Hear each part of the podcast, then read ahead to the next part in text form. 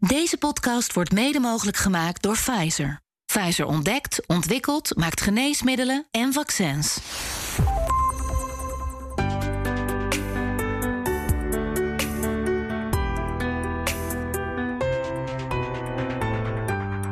Het Westnel-virus, Zika, COVID-19. De wereld is constant op zoek naar bescherming tegen infectieziekten. Soms is een vaccin snel gevonden en snel beschikbaar, maar het kan ook decennia duren. In deze vijfdelige podcast, De Weg naar een Vaccin, willen we uitleggen hoe die route naar een vaccin loopt. Welke infectieziekten zijn er en welke belangen spelen er? Hoe verloopt de ontwikkeling, de distributie en wie krijgt het vaccin het eerst? Pfizer ontdekt, ontwikkelt en maakt geneesmiddelen en vaccins die mensen kunnen genezen, ziekten voorkomen of die de kwaliteit van leven kunnen verbeteren.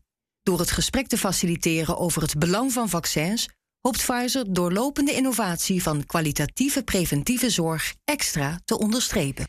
Ik ben Maud Schreurs en dit is aflevering 1. Mijn gast vandaag is Annemiek van der Eyck. Ze is klinisch viroloog bij het Erasmus MC in Rotterdam. Annemiek, welkom. Ik noemde net een aantal infectieziektes. Welke boeit jou het meest als onderzoeker? Ja, ik vind het HIV-virus vind ik als viroloog gewoon heel erg interessant. Waarom? Nou, het is een virus wat zich enorm goed kan verstoppen in een mens. Eh, daar jarenlang aanwezig kan zijn, zodat die persoon andere mensen kan besmetten. En het is een, in het voordeel van een virus dat het zo lang mogelijk overleeft. Dus je maakt jarenlang heb je een gastheer die niet ziek van je wordt. Je kan heel veel mensen besmetten. Maar wat ik dan niet snap, waarom maakt dit virus dan uiteindelijk ook de gastheer dood? Dat vind ik onlogisch. En dat, ja, dat vind ik dan weer, weer wel intrigerend van zo'n virus. Is HIV daarmee fascinerender dan corona? Want beide infectieziekten hebben heel veel media-aandacht gehad en hebben het nog. Nee, ik denk niet dat je kan zeggen dat het ene virus fascinerender is dan het andere.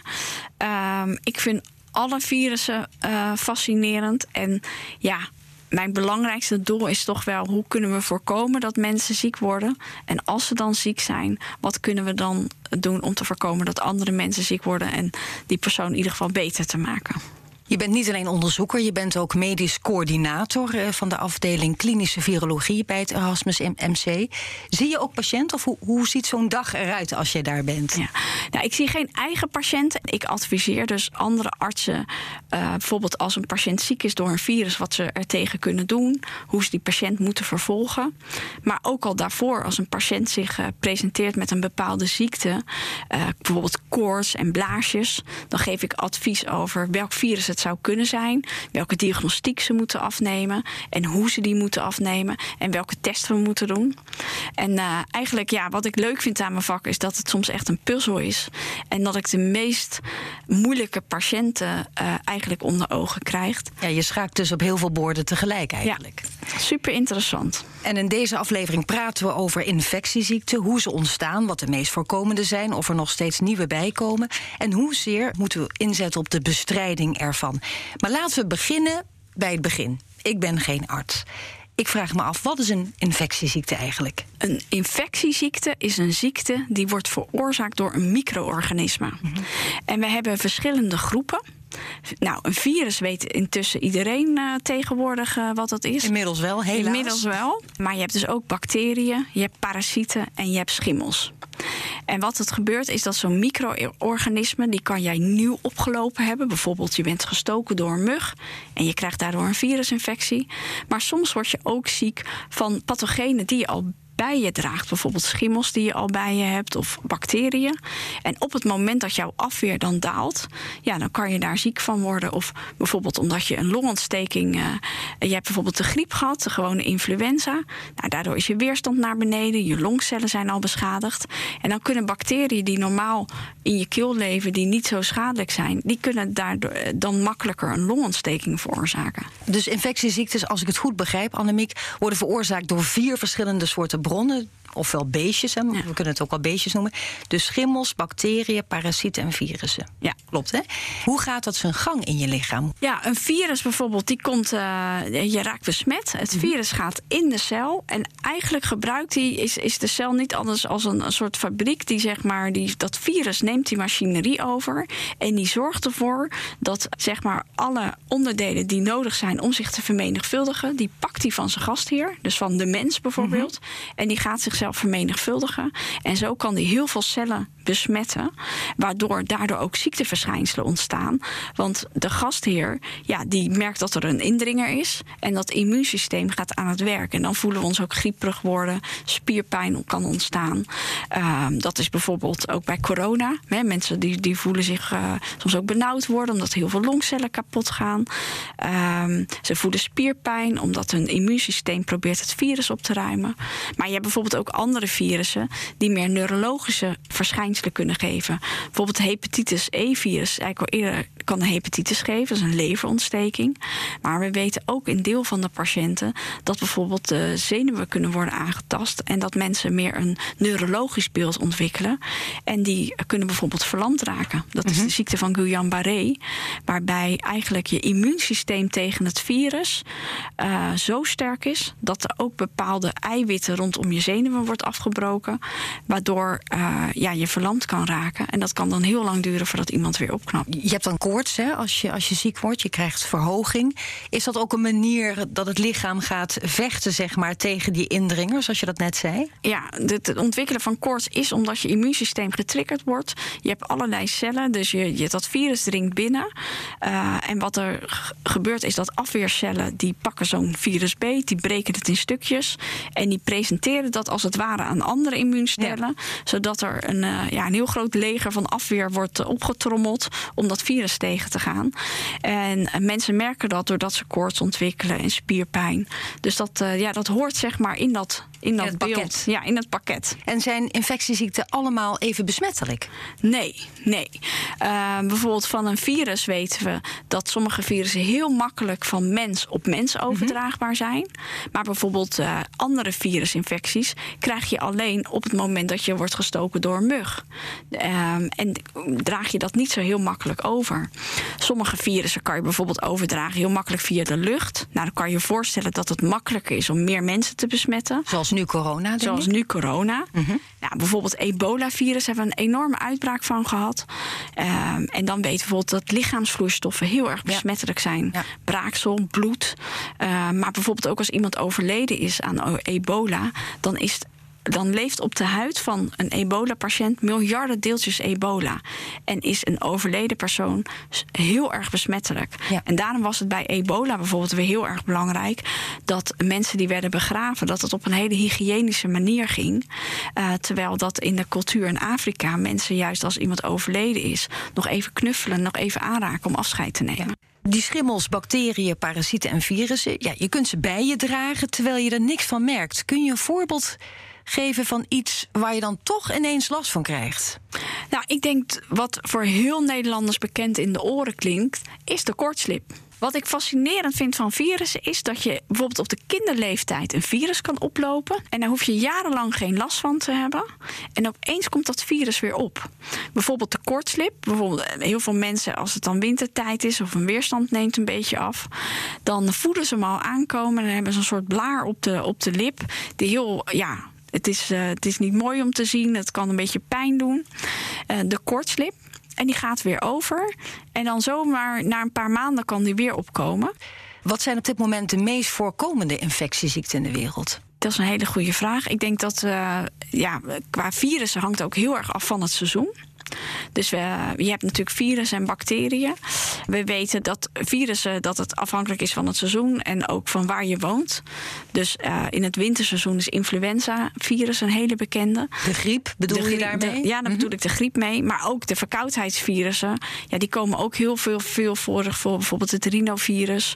Maar bijvoorbeeld ook uh, ja, qua bacteriën is natuurlijk heel berucht de MRSA-bacterie. Die is ook zeg maar min of meer beroemd. Ja. En dat komt omdat in Nederland gebruiken we gelukkig heel gericht antibiotica.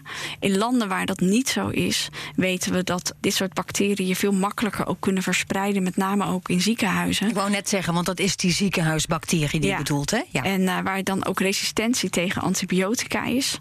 Maar een hele bekende uh, infectieziekten zijn natuurlijk tuberculose en malaria. En die zijn natuurlijk in uh, heel veel landen wijd verspreid. We kennen infectieziekten waarbij we eigenlijk in Nederland bij de geboorte al worden gevaccineerd. Denk aan de bof, de mazelen, de rode hond. En ondanks dat zie je bijvoorbeeld ook de laatste tijd dat er toch weer grote uitbraken van mazelenvirus zijn geweest. Ja. Omdat mensen zich soms ook bewust niet laten vaccineren.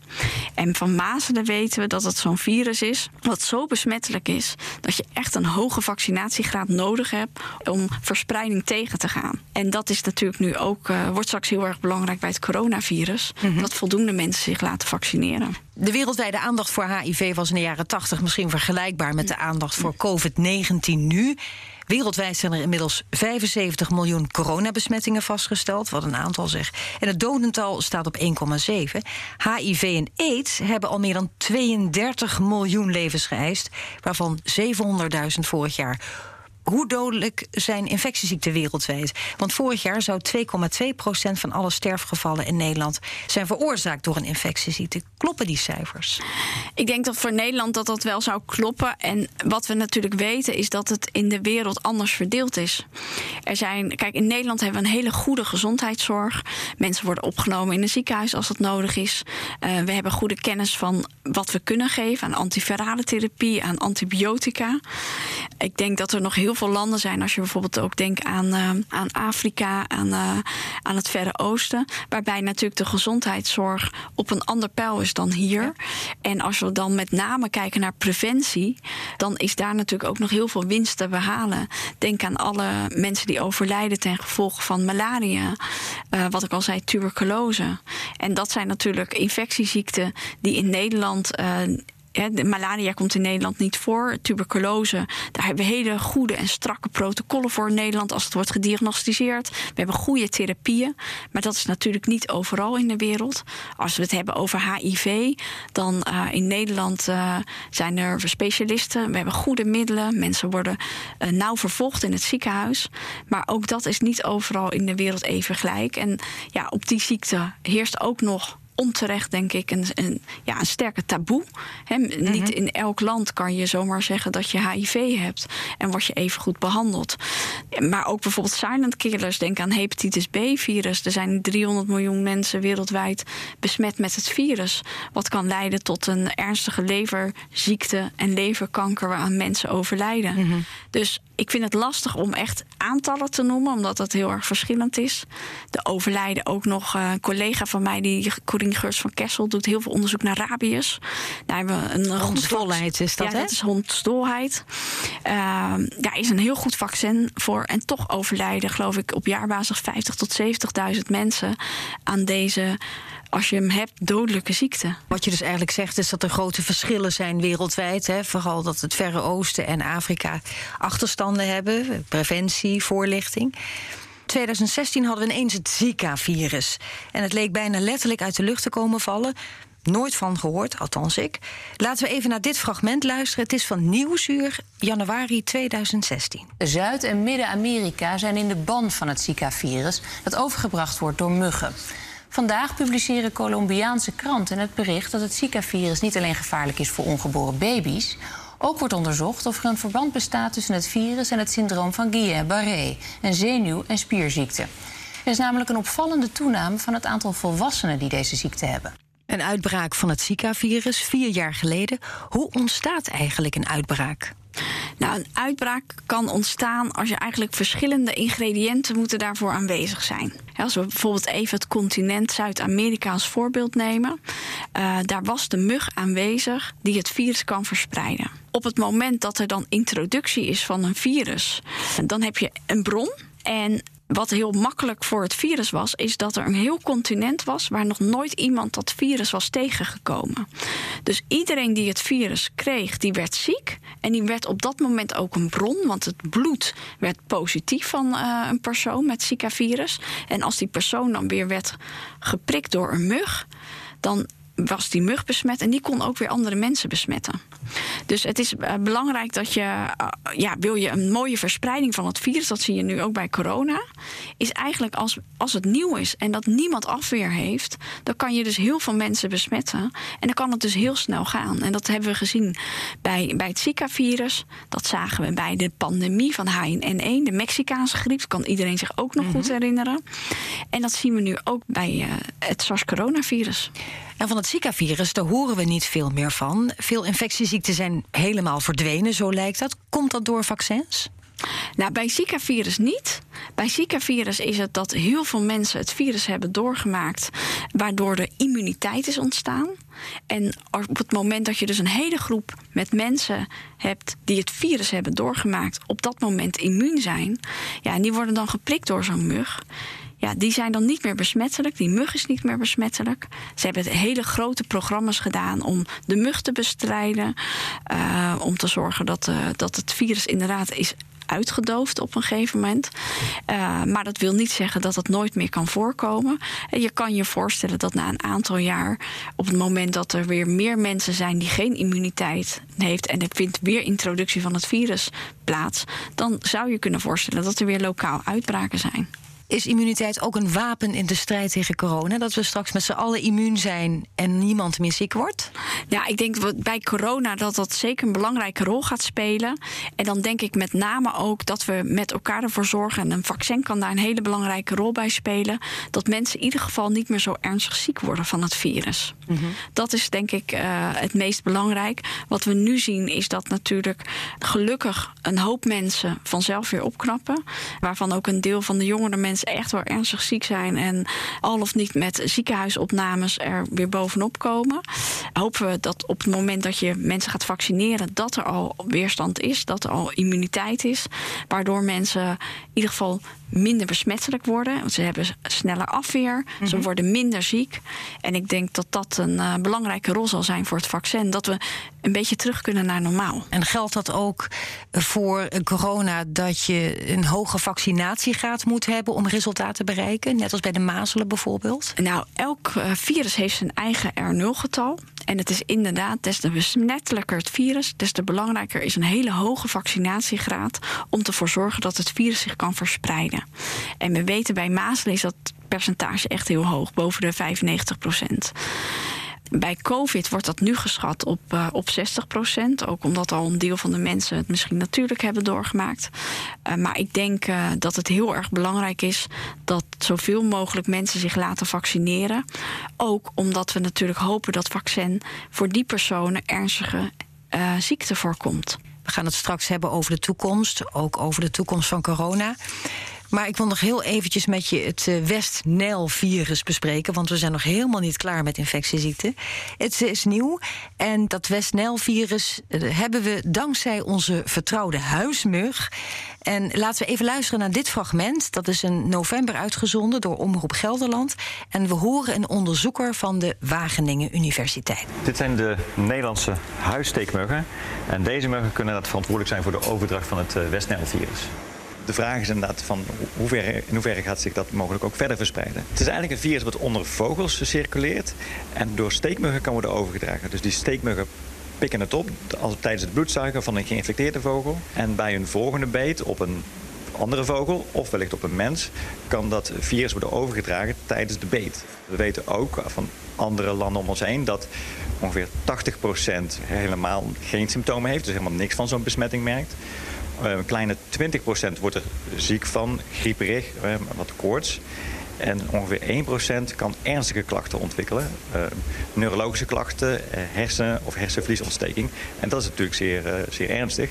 En dus die zeven personen die we nu kennen, die nu bekend zijn... die hebben die ernstige klachten. Wellicht betekenen dat je, dat je ook wellicht ziek kan worden. Onder meer neurologische klachten dus door het West-Nijl-virus. Wat is dat West-Nijl-virus nou precies? Ja, het West-Nijl-virus is een, een virus wat wordt overgedragen door muggen. Uh, waarbij de vogels ook een uh, belangrijke bron zijn. Dus we, zien, we weten dat vogels dat virus bij zich kunnen dragen. De mug voedt zich aan de vogel en besmet vervolgens de mug besmet de mens. De mens. En we zien daarna geen overdracht tussen mens en mens. Dus het is echt vanuit de mug naar de mens. En het geeft een neurologische ziekte. Eigenlijk heel veel mensen, 80 procent, weet niet eens dat hij besmet is. Dat kennen we ook van Zika-virus. Die, uh, die mensen hebben heel milde ziekte of, of worden helemaal niet ziek.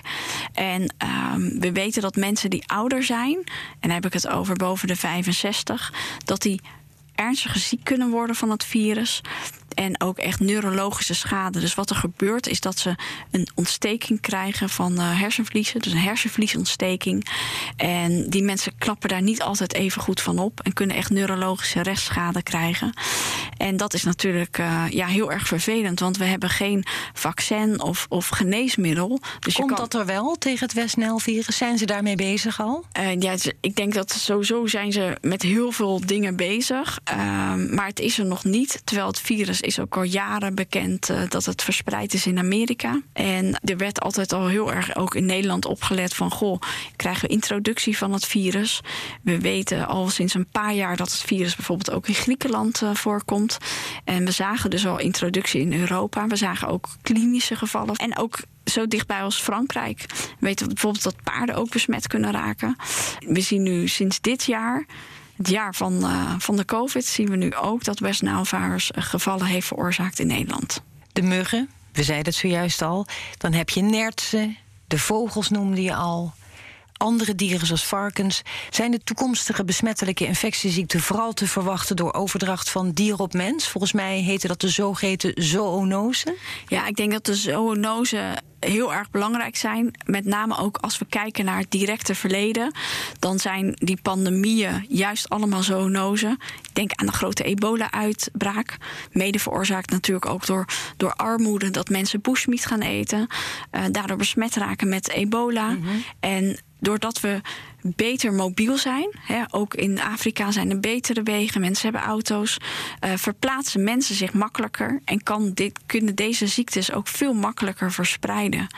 En inderdaad, door klimaatopwarming door verandering in ecologie. Ja, kan zo'n verspreiding van een infectieziekte uh, op het moment dat het wordt geïntroduceerd in een populatie waar geen weerstand is, maar waar wel alle ingrediënten aanwezig zijn, dus je hebt een bron, ja, dan kan het echt heel snel gaan. Er zijn gelukkig ook optimistische geluiden, zoals dit bericht van BNR. Dat is van afgelopen 12 november. En het gaat over schimmels uit de neuzen van honden.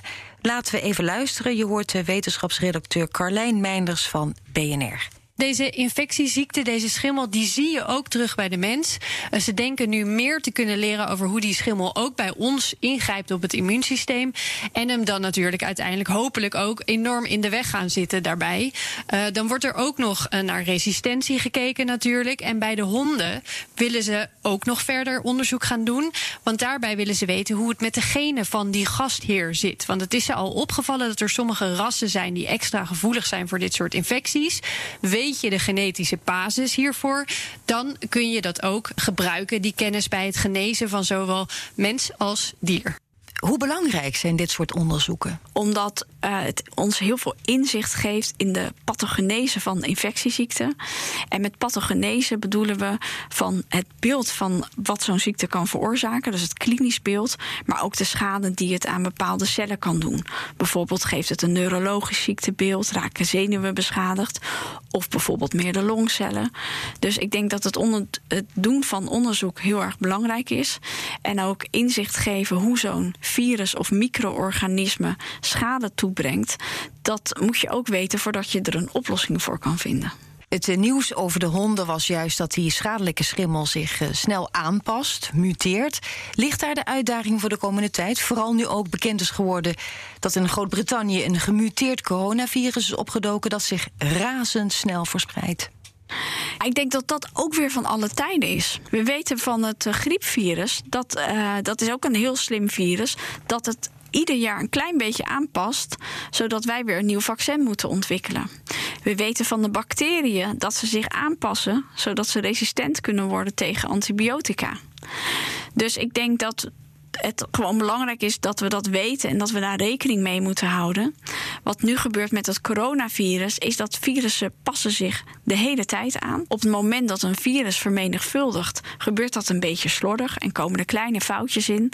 En eigenlijk heel vaak heeft dat helemaal geen gevolgen voor dat virus. Kan het nog net zo goed vermenigvuldigen en worden mensen er niet zieker van of uh, wordt het besmettelijker. Er zijn niet alleen vaccins nodig, ook andere zaken. Waar moeten wij als bevolking eh, de beleidsmakers, jullie als experts, als onderzoekers, vooral op gaan inzetten? Want we kunnen niet alleen afhankelijk zijn van vaccins, toch? Ja, ik denk dat, uh, dat het een heel belangrijk punt is uh, wat je noemt. En dat is dat we, denk ik, ons nu al moeten voorbereiden op de volgende pandemie. Heb je al een scenario? Dat kan, het, dat, kan, dat kan van het influenzavirus zijn. Want dat hebben we natuurlijk al een paar keer gehad. Dus dat, dat, uh, en we weten ook dat er heel veel soorten coronavirussen zijn. Dus het is ook niet ondenkbaar dat na drie uitbraken van coronavirussen er een virus komt. Uh, het kan ook een virus zijn waar we, wat bijvoorbeeld al wel bestaat, maar wat nieuw ergens geïntroduceerd gaat worden. Kijk naar Zika. Dus ik denk dat als we gaan kijken, dat het niet de vraag is of er weer een uitbraak komt, maar meer de vraag wanneer en van welk virus. En is dat dan van een virus wat we al kennen of van een virus wat nieuw is? Mm -hmm. zoals het uh, SARS-CoV-2-virus. En dan is preparedness heel erg belangrijk en surveillance. Wat is preparedness? Preparedness is gewoon van hoe bereiden we ons voor. En dat wat belangrijk is, is dat je weet wat er speelt. Bijvoorbeeld in dierenpopulaties. Bijvoorbeeld welke virussen komen voor in vogelpopulaties. Welke virussen komen voor in andere dierenpopulaties. Zijn vectoren aanwezig? Denk bijvoorbeeld aan die muggen. Uh, dat is heel erg belangrijk.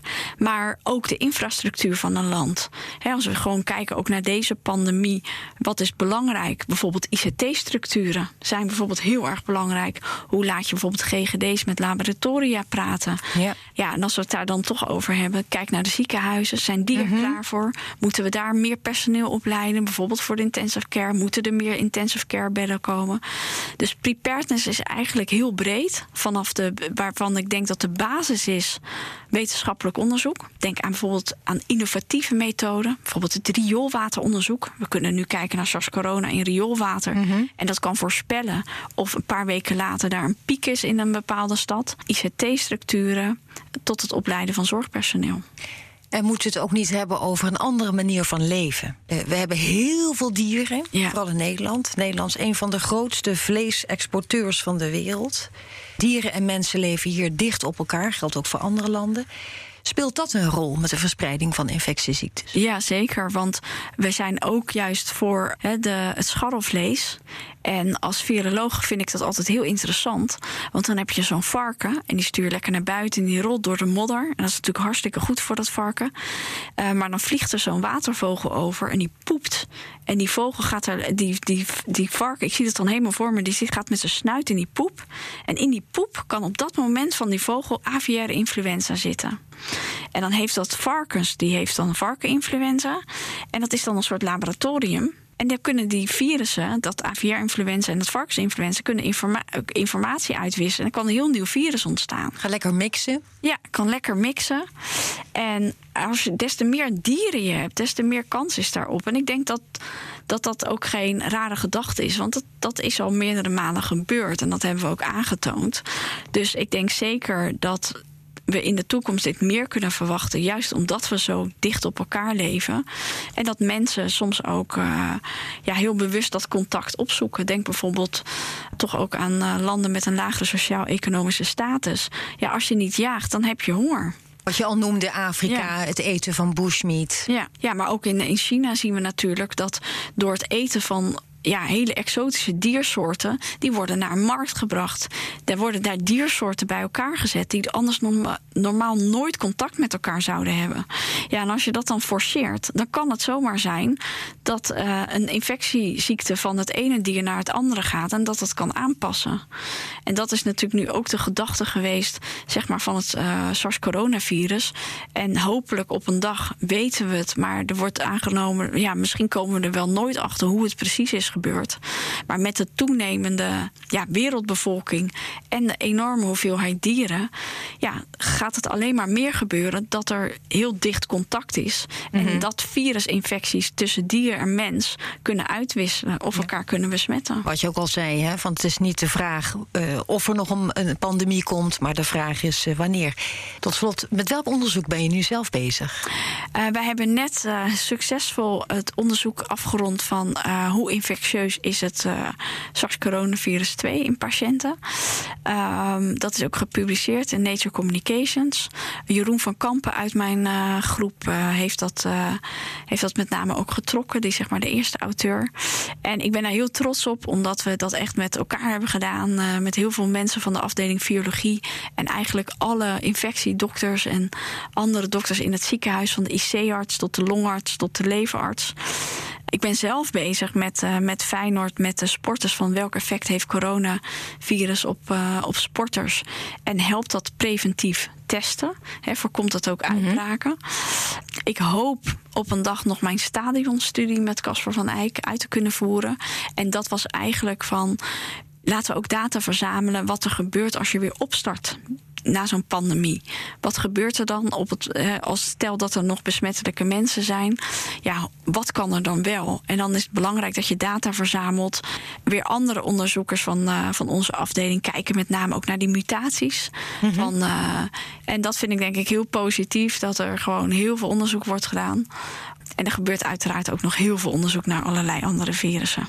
En dan wil ik als afsluiting nog graag een stelling voorleggen, als dat mag, Annemiek. En die stelling luidt: help de infectieziekte de wereld uit, te beginnen bij preparedness. Want ik denk als we ons nu al voorbereiden, zeg maar van hoe voorkomen we dat we weer overvallen worden door een nieuwe infectieziekte en achter de feiten aanlopen, maar dat we goed monitoren, dat we weten wat er gebeurt, ja, dat we in een heel vroeg stadium, eh, stadium er zijn en dat we ja, het kunnen voorkomen dat zo'n ziekte zich verder verspreidt. Voorkomen is dus beter dan genezen. En kennis is macht. Zo is het. Dankjewel voor dit gesprek, Annemiek van der Eyck, arts, microbioloog en klinisch viroloog bij het Erasmus Medisch Centrum in Rotterdam. Over corona spraken wij en over HIV, over parasieten en virussen, wat ons nog te wachten staat en hoe we de verwekkers van infectieziekten te slim af kunnen zijn. Mijn naam is Maud Schreurs en dit was de eerste van vijf podcasts over de weg naar een vaccin van BNR Nieuwsradio over infectieziektes, onderzoek en bestrijding. Deze podcast wordt mede mogelijk gemaakt door Pfizer. Pfizer ontdekt, ontwikkelt, maakt geneesmiddelen en vaccins.